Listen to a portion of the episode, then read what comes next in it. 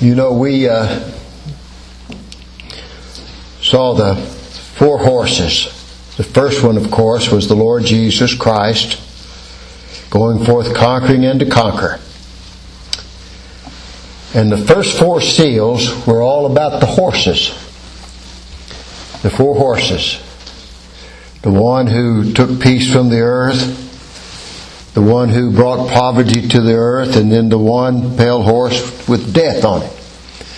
Now, tonight we're going to look at the uh, fifth and sixth seal. And the last seals won't be open until chapter 8. But you remember this our Lord Jesus Christ is the one opening these seals. Our Lord Jesus Christ is the one who has all the power. He's opening all these sins. He's open. He's the one that's got the book in his hand. He's the way every one of these seals that open, Christ is opening it. So that shows us that Christ has the power over everything that he's doing. And that these are pictures, these are symbols of things that represent something else. And never forget that. And so he's controlling all things, and we saw about the horses that everything that was given to them. You know, they had nothing of their own, only what was given to them. And tonight we're going to look at that, like I said, the fifth and sixth seal. And the fifth seal is verse 9. And when he had opened the fifth seal, I saw under the altar the souls of them that were slain for the word of God and for the testimony which they held. And they cried with a loud voice, saying, How long, O Lord, holy and true, doest thou not judge and avenge our blood on them that dwell on the earth? And white robes were given unto every one of them. And it was said unto them that they should rest yet for a little season, until those fellow servants also and their brethren, that they should be killed as they were, should be filled. And I beheld, and when he had opened the sixth seal, and lo, there was a great earthquake, and the sun became black as sackcloth of hair, and the moon became as blood, and the stars of heaven fell unto the earth, even as a fig tree casteth her untimely figs when she is shaken of a mighty wind. And the heaven departed as a scroll when it is all rolled up together. And every mountain and island were moved out of their places and the kings of the earth, and the great men, and the rich men, and the chief captains, and the mighty men, and every bond and every free man hid themselves in the dens and in the rocks of the mountains, and said to the mountains and rocks, Fall on us, hide us from the face of him that sitteth on the throne, and from the wrath of the Lamb. For the great day of his wrath is come, and who shall be able to stand? So the first, the fifth seal, when it's open, the first thing he saw was he saw under the altar the souls of them that were slain. They were slain. They were martyrs. And these martyrs had a cry. These martyrs wanted God to do something. And he saw under the soul, under the altar, the souls of them that were that were slaughtered. Remember, these are symbols. There was really no altar there. But in Leviticus 4 and in Exodus, it tells us that when they had the blood and offered the blood on the brazen altar, they took the blood, which the blood, to, tell, Leviticus 17:11 tells us this: that God, the life of the flesh is in the blood, and it's the blood that maketh atonement for the soul. He said, "I've given the blood for the soul. It's the soul." God saves the soul. We're living and we're living souls inhabiting dying bodies. That's what we are. And so he saw the souls of these people that were slaughtered under the altar. And when they would offer the sacrifices, they'd catch the blood, and then they'd pour the blood and underneath the altar. They'd pour it out under the altar. And so that's the symbol that it's representing here. Their blood is poured out before God. Their blood, is as they've been sacrificed and slaughtered by men, and he saw that their souls was, you know, under this altar. And you know the only thing that somebody can do, and our Lord said this, He said, Don't fear them that can kill the body, but fear Him who can destroy the soul. And I tell you, all we've got to lose is the body. But oh my, persecutor, all they can do is kill the body. They cannot hurt the soul. And why did these who were suffering, why did these who were martyred, why were they slain? Look what it says. That they were slain for the word of God and for the testimony which they held. Why did they suffer? For the word of God. They believed God. They believed His word. That word was more precious to them than anything in this world. Was the word of God. They know that God gave it to them. They know that God taught it to them. They know that it was the Word of God itself. It wasn't words about God. It's not words revealing God. It is the Word of God itself.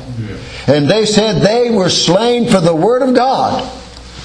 That Word of God was so precious to them and so powerful to them and worked effectually in them that they said, I would rather die as to deny God's Word. And I tell you, if you ever read Foxe's Book of Martyrs, I mean, they slaughtered Christians by the thousands. By the thousands. But let me show you something. First of all, over here in, in 1 Thessalonians chapter 2 and verse 13 about the Word of God. 1 Thessalonians chapter 2 and verse 13. Oh, they, they, they didn't, it wasn't the word of men if it wasn't the word of men, I've, I've told you about Polycarp. He was a he was a disciple of John. John here, who God sent all these visions. He was he was he knew John. And they took him to kill him one time, and he was in his 90s, just like John was. And they took him to kill him, and he said, If you'll deny King Jesus, you deny your profession of faith and said, We'll spare you. He said, After he has been faithful to me all my life, you think I would be unfaithful to him in my dying hour? So they killed him. But he said, what? And that's what John was on here for. But let's show it. Look what he said here in verse 13. 1 Thessalonians 2.13. For this cause also thank we God without ceasing, because when you received the Word of God, which you heard of us, you received it not as the word of men, but as it is in truth the word of God. And now listen to this, which effectually worketh in you that believe. I mean, it gets the job done. and it did the job for these people. They were slain for the Word of God. And then it says over here again, not only were they slain for the Word of God, but for the testimony that they held. What was the testimony that they held? It was the testimony that the Lord Jesus Christ and their salvation was entirely by Him. We didn't save ourselves. We can't keep ourselves saved. And I would rather lose my life as lose my soul. And I, and I believe that Jesus Christ is all. I believe that Jesus Christ died for my sin, washed me from my sin, died for my sin, rose again for my justification, and sits at God's right hand for me right now with all power and authority. You may take my life, but God will avenge you one of these days for what you do. I mean, they believe Christ. Look what he said here in Revelations 1 9. Look what John himself said. Oh my. Paul said, I believed, therefore have I spoken. Whatever you believe, that's what's coming out of your mouth. If you're a free will, or free will's coming out of your mouth. If you believe grace, grace coming out of your mouth. If salvation's of the Lord, salvation of the Lord's coming out of your mouth. If you're saved and everything you've got by Christ, that's coming out of your mouth. For what's in that heart, that's what's coming out. God put in our hearts so deep, stamp our hearts so deep with His blessed word that He, David said it like this, I've hid thy word in my heart that I might not sin against you. And we'll read about that over here in Revelations a little bit here about that book. But look what John said here in verse chapter 1 verse 9. I, John, who also am your brother and companion in tribulation and in the kingdom and patience of Jesus Christ, was in the isle that is called Patmos. Now, what are you doing there, John? For the Word of God and for the testimony of Jesus Christ. oh, oh my. There was their confession of faith. Their confession of faith in Christ. Salvation by Him. Oh my. Could we ever deny Him? Oh. And then look what John heard now when he saw those souls that were slain for the Word of God and for the testimony they held. And these souls under that altar, they cried with a loud voice. And they were saying, and listen to this, look how they describe God. They cried with a loud voice, saying, How long? And the first word out of their mouth is, O Lord. These are people in glory. These are people that's died for the cause of Christ. And they said, Oh Lord, you're Lord. You're sovereign. You got all power in heaven and earth. Then he said, You're holy. You're holy. You're a holy God. Holy in three persons. Holy, holy, holy, holy is the Lord God. And then look what else how they describe. Oh Lord, how long? Holy and true. You're Lord, you're holy, and you're true. They cry to him as he is. He read that 51st Psalm tonight, and God said, You know, this thief comes along and he takes something. And he goes off and he slanders his brother. That'd be like me slandering my brothers in Christ and go around slandering them and gossiping them and saying bad things about them. And he said, just because you thought I didn't say nothing to you about it, because I never rebuked you for it, I let you get by with it. He said, I tell you what conclusion you come to. You thought I was like yourself. And that's what men come to. They come to the conclusion because God lets them get by with something. God, if I, listen, if, if this is wrong, strike me down. The very fact that you got to say that tells you wrong.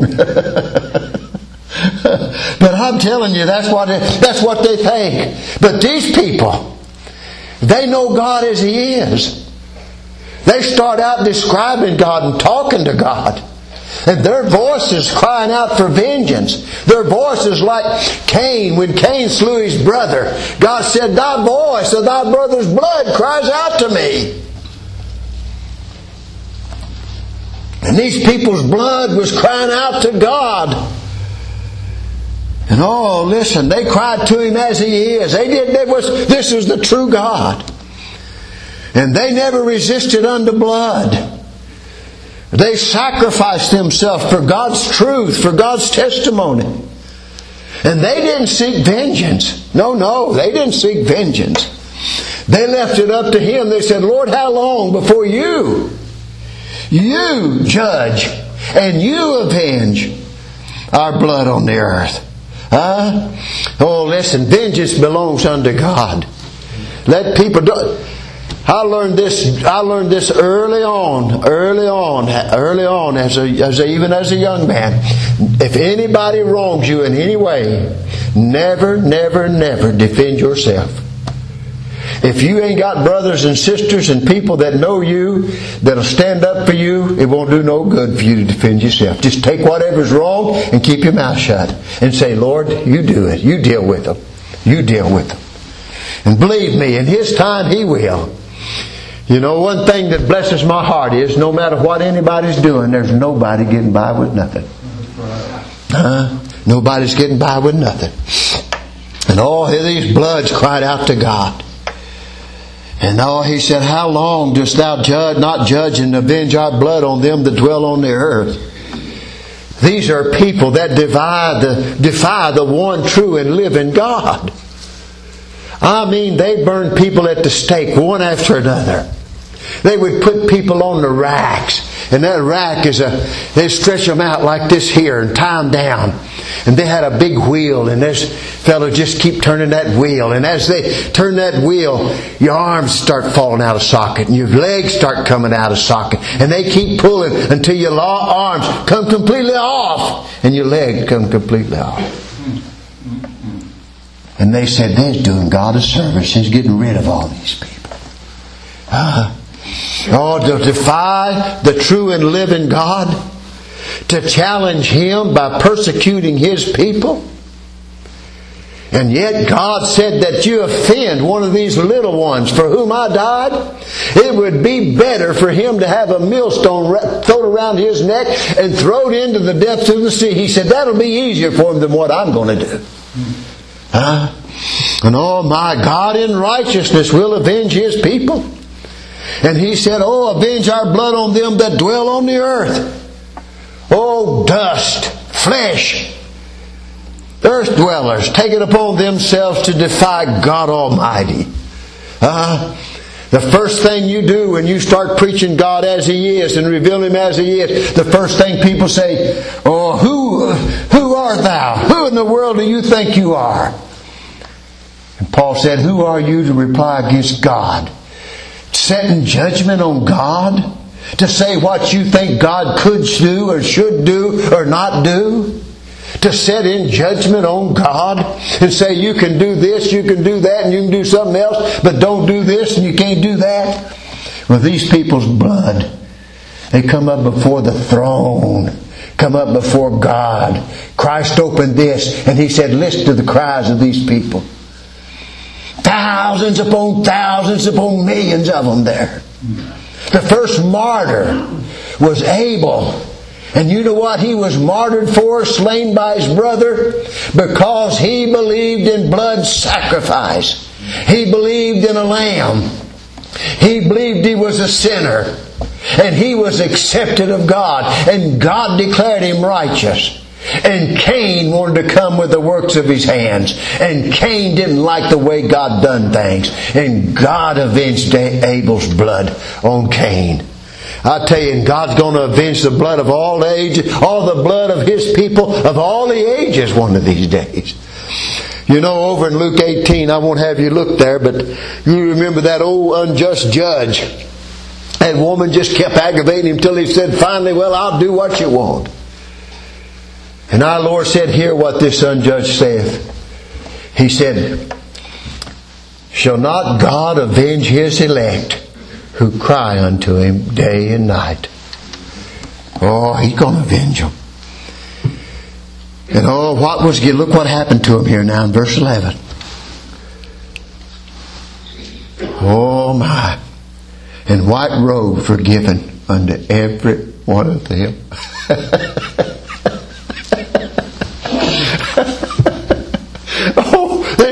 we putting these people out of business and they get up there God gives them a white robe. and give it to every single one of them. Oh, listen, John didn't get a prettier white robe than the rest of them did. There's ever John, all the martyrs, no matter who it was. Paul was slain for Christ. Peter was slain for Christ. James was slain in Acts chapter 5.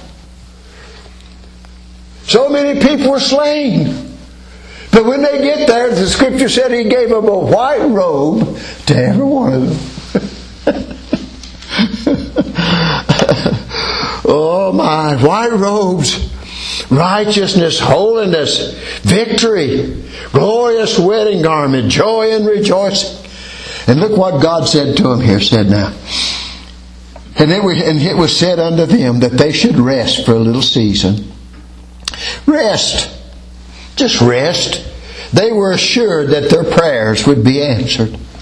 He said, rest for a little season. Huh? They was assured their prayers are going to be answered. Look in Revelations 14 and verse 13 for a moment here. Look here and see what it says over here about rest. Oh my. And I heard a voice from heaven saying unto me, Write. John, I want this what I want you to write down.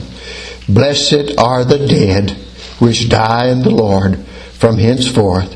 Yea, saith the Spirit, that they may rest from their labors. God said over here, said, the Lord said back here in Revelation 6, said, now rest, rest for a little season, and rest until, until this, until your fellow servants also, and their brethren, now listen to this, that they should be killed, that should be killed. There's a lot more people yet going to be killed. That they should be killed as they were. When that's all done, should be fulfilled. And said, You rest till that's done. Huh? And that's what he's saying. You rest for a little season until all of God's elect and the number of the martyrs is full that was fixed by God's decrees, and the next thing that happens is judgment. God does come to avenge. Look at the sixth seal.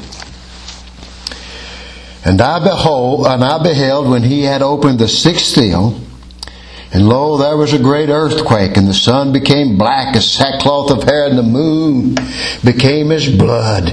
Stars of heaven fell unto earth, even as a fig tree cast her untimely figs, when she's shaken of a mighty wind. The heaven departed as a scroll when it's rolled together, and every mountain and island were moved out of their places. Now, this is the final judgment. You know, I told you at the outset that you had Christ coming then you had the gospel on the earth. You had the suffering and the persecution. And then Christ comes in judgment. And we're going to go through the same thing again. Christ comes. We live on the earth. Great persecution. And then Christ comes again in judgment. And that just over and over and over is what we see. The same thing over and over. The gospel being preached and the fruits of the gospel. Now here's the final judgment. Here's the final judgment. And when this seal is opened, we see the dread, we see the terror of the great final day. Christ is coming now. Judgment's coming. And all the saints are in glory. And here we have a twofold symbol. Twofold symbol. First of all, you see the earth crashing, falling all to pieces. The universe and everything about it just comes falling down. The second thing is the human race, and oh my, is terrified, and judgments come upon them. And this is the only thing that'll terrify the wicked. You know, in Revelations 13 and 8, let's look at that a minute, 13, 18. Let's look here at Revelations 13, 18. Let me look at this before I get started.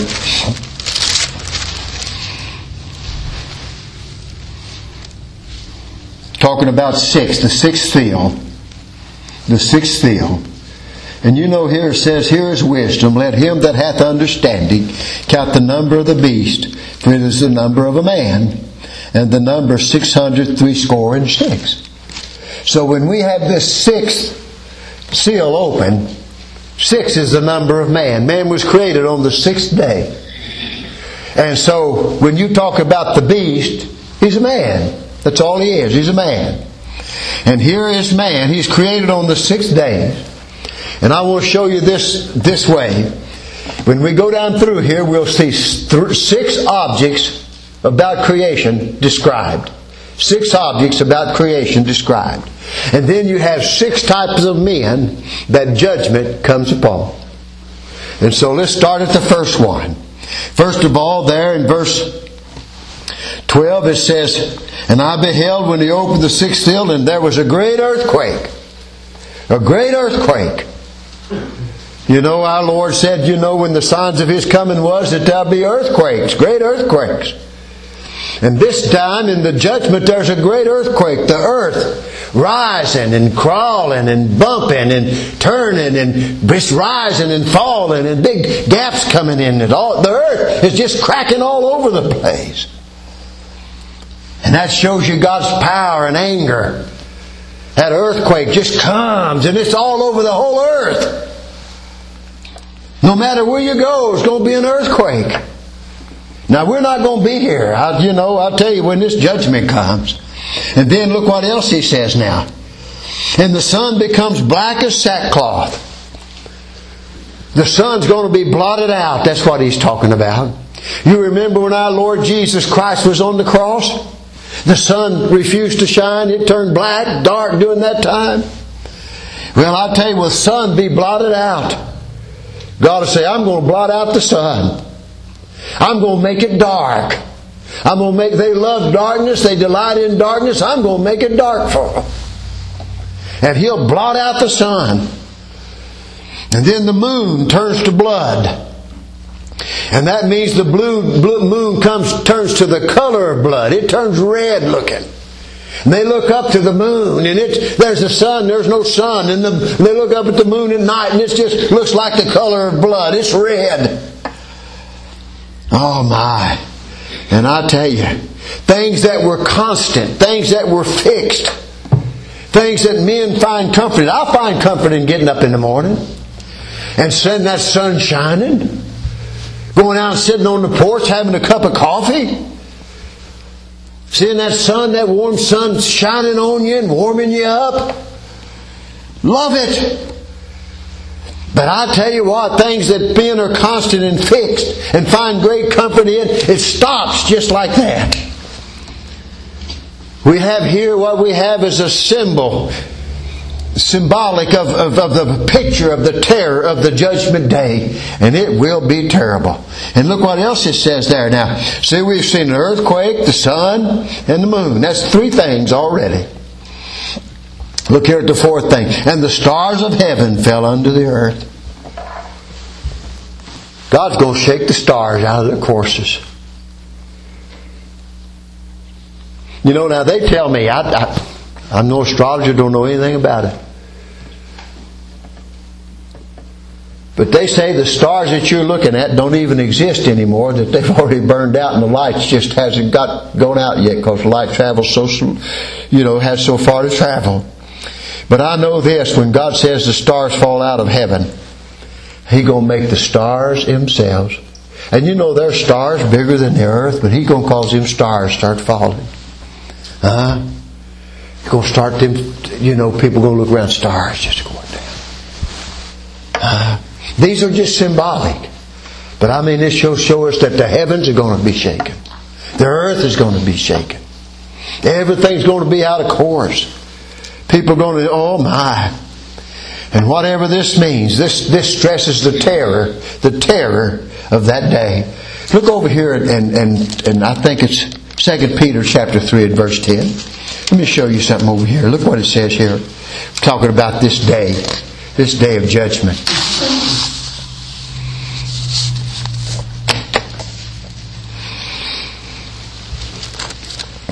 He look what he says here, 2 Peter 3:10.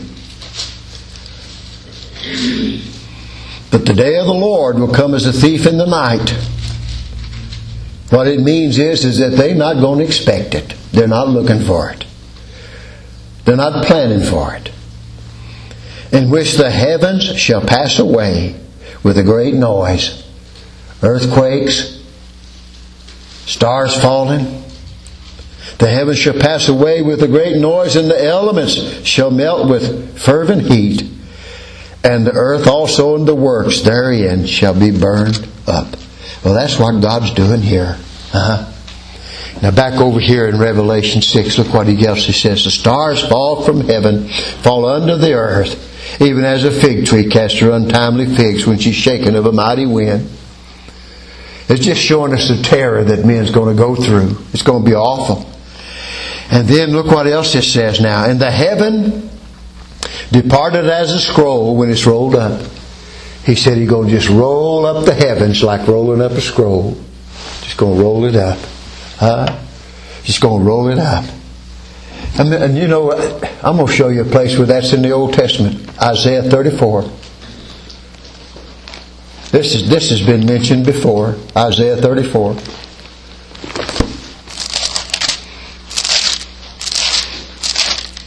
And you know, here's the thing. this is judgment on the earth and the wicked men on the earth. We, we're not going, our judgment's already passed. Our judgment's done. Our judgment's done. But look what he said here in Isaiah 34 and verse 4. And all the host of heaven shall be dissolved, and the heavens shall be rolled together as a scroll, and all their hosts shall fall down as the leaf falleth from off the vine, as a falling fig from the fig tree. Ah, that's what God says. They're going to roll it up like a scroll. He's just going to, he's going to take the heavens and just roll them up like a scroll. Over in Hebrews it says, you know, he said, he said, Lord said, you've laid the foundation of the earth and the works therein. He said, You've done it, but she said, you know what you're going to do? He said, you're going to take the foundation, you're going to take all the works of this world, and you're going to take it like it's an old garment, an old garment, an old rotten garment, you're going to fold it up, and you're going to put it away, and there's going to be a new heaven and a new earth. That's what he's going to do. He's going to fold this thing up like it's an old used garment, an old rotten garment, and put it away. And put it away. And there'll be a new heaven and new earth. Now look what he said now. Heaven will be rolled up as a piece of a, of a scroll. And listen to this now. Here's the sixth thing about this creation. And every mountain and every island will be moved out of their places. Why will they be moved out of their places? Because the earthquake. Now, nothing's going to be where it's supposed to be. Everything's going to be out of kilter. Men are going to be looking everywhere. How's all this happening? What's going on here? Uh, oh, the world is falling to pieces, is what it's telling us here. The world is falling to pieces. I, I feel like it's falling to pieces right in front of my, front of my very eyes. I feel like the world's falling all to pieces right in front of my eyes. I feel like the world's going to hell. And I mean, it's right, it's like it's like something going down a mountain. I used to get, them when I was a boy in North Carolina, we'd get up on a mountain, we'd get a big rock. And we'd get a big rock and we'd set that thing up and we'd turn that rock loose and it goes, whoa, it'd just go flying like that. You know, it'd go rolling down that mountain. And we hope it wouldn't hit nobody's house or nothing, but it'd go way down there. Doing all kinds of things like that. But I feel like the world's falling to pieces right in front of our very eyes. But the scriptures tells us houses will crumble. Be no sun. Everything's out of place. And when the world says everything's out of place, and what a picture of dread. What a picture of despair. What confusion, what misery awaits the wicked. So, six things about creation. Now, look at the six classes of men upon whom judgment's going to come. Look at these six classes of men. First of all, he says, "We moved out, and the kings of the earth. That's the first one he mentions.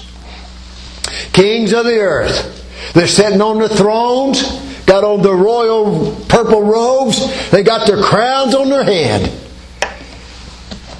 But oh my, it don't make no difference to God. These are the dictators, the kings, supreme leaders, rulers of the earth. He said, Oh, judgment's coming on them. And then look what he said. And then secondly, he says the great men, the princes, people next in authority, men with great, great titles, got great titles. People love their titles. And oh, he said, judgment's coming on them. And then look here, and he just goes right on down the list. And the rich men. And the rich men. There's men that could come, there's men that's so wealthy, billions of dollars. And, and there's something that people do. People who are rich seem to think that they've got, because of their wealth, they've got the right to tell the rest of us what we ought to do. But right there tells me what I'm going to do. Huh? They can have all their wealth. And I heard Henry say one time when all the money they've got won't be worth toilet paper when God gets done with them. It'll be worthless as toilet paper. And I tell you, here he calls a rich man. Oh, they buy and they sell. And they brag about how they got their wealth and they're trying to influence people. They got money and tell you how to make money. They got people of power and influence. Then he goes on to say here, chief captains. These are military leaders. These are the generals. These are the powerful people. These are generals. These are despots. These are people that if the ruler ain't good, they'll come in and take over. These are the generals. These are the fellows when you see them. We, we was in a restaurant one time up in Norfolk, Virginia. And there was a table sitting there, about seven or eight men sitting there. Navy men and Marines. And them fellas, I'm telling you, they were somebody. They had on these these beautiful uniforms, and they had they had braids, golden braids all the way up their arms, and gold big things on their, you know, big old salad bars on their things, you know, and epaulets on, and oh my goodness, they they I mean, I was impressed. I really was. And I was here, and I, you know, when I got out of the Marine Corps, they took a stripe away from me. I got out and minus one stripe. Because I didn't like the way they talked to me. I was I was a smart aleck. I really was. And I, you know, you didn't even let other I wouldn't even let them big shots talk to me like that. So I said, Well, if you don't like it, just give me that. Taking more money away from you. Go ahead. Go ahead, I'm getting out. But anyway, these chief captains, these military leaders, I'll tell you another story. The day I was leaving the Marine Corps, I was leaving the Philadelphia Naval Hospital, the day that I was being sent home. I had everything that I owned walking out of there.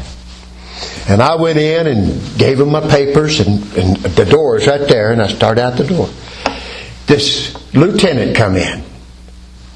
This lieutenant, gold bar. They have a gold bar lieutenant and a silver bar lieutenant. The first gold bar is a fellow just got his, he's the, he's the lowest uh, officer they are. Lowest on the totem pole. Now he seen me leaving. And my sideburns wasn't very long, you know. But he called me to attention and he said, Marine, what are you doing? I said, I'm getting out, sir. I'm, they're letting me go. I'm going home. He said, You're not going home until them sideburns are cut off. And I had to go in the restroom and cut off my sideburns. And he watched me when I come out there. He said, You can go. Now that's the kind of fellow that's going to face judgment. He had the power to make me do what he wanted to do. And one of these days, God's got the power to make them all do what He wants to do and wants them to do. They're all chief captains, all these big shots, you know. They got all that. And then look what he goes on to say about this. He said, in mighty man. Mighty man. You know, you find scriptures in the people in the Bible, they describe, them as mighty men. When you talk about giants in the earth in Revelation, in, in Genesis, the giants means that they were mighty men. They were 10, 12 feet tall. They were just giants in the land. They were mighty men in the land. They were men of giant intellect and mighty power and influence and, and ruled over people. And these were mighty men, strong men. They call them experts. Huh? They influence all. Everybody's an expert. And then look what else they said now about these. Here's the last ones. Bondmen and free men. A bondman is somebody who's still yet a slave. He's in bondage to somebody else. Whether you're a slave to somebody or whether you're a man that's free. And these are the lowest classes here. These are down at the lowest classes. But God starts at the top, kings, comes all the way down to the slaves. And he said, judgments on all of you. Huh? That, that what he said, now look what happens to them. And all of these men, these seven classes of men, these seven classes of people, they, they said, they hid themselves in the dens and in the rocks and in the mountains.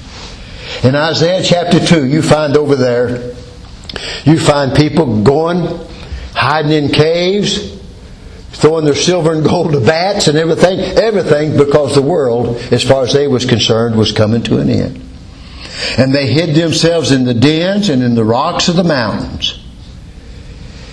And they talked to the mountains. And they said, Mountains and rocks. Look, it's capitalized there. Fall on us. Fall on us. Just come on, fall on us.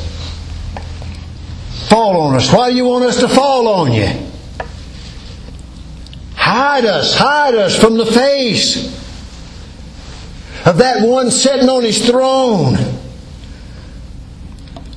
And that lamb that's sitting there, he's angry. You know, the lamb, you know, Christ is called the Lamb of God. You don't find an angry lamb. But here he said, hide us from the wrath of the lamb. I mean, nor that ra- that man, that one sitting on the throne, hide us from his wrath. Said his wrath is so fierce, his wrath is so powerful, his wrath is so mighty. Oh, let us face anything but that wrath.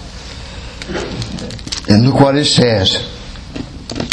For the great day of his wrath is come, and who in the world shall be able to stand? Huh? You know who will be able to stand? All in Christ. Huh? All in Christ.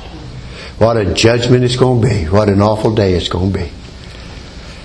I'm certainly thankful my judgment's done been. I've done been judged. Done been acquitted. Done faced the judge. The judge said, go free. Go free. Well,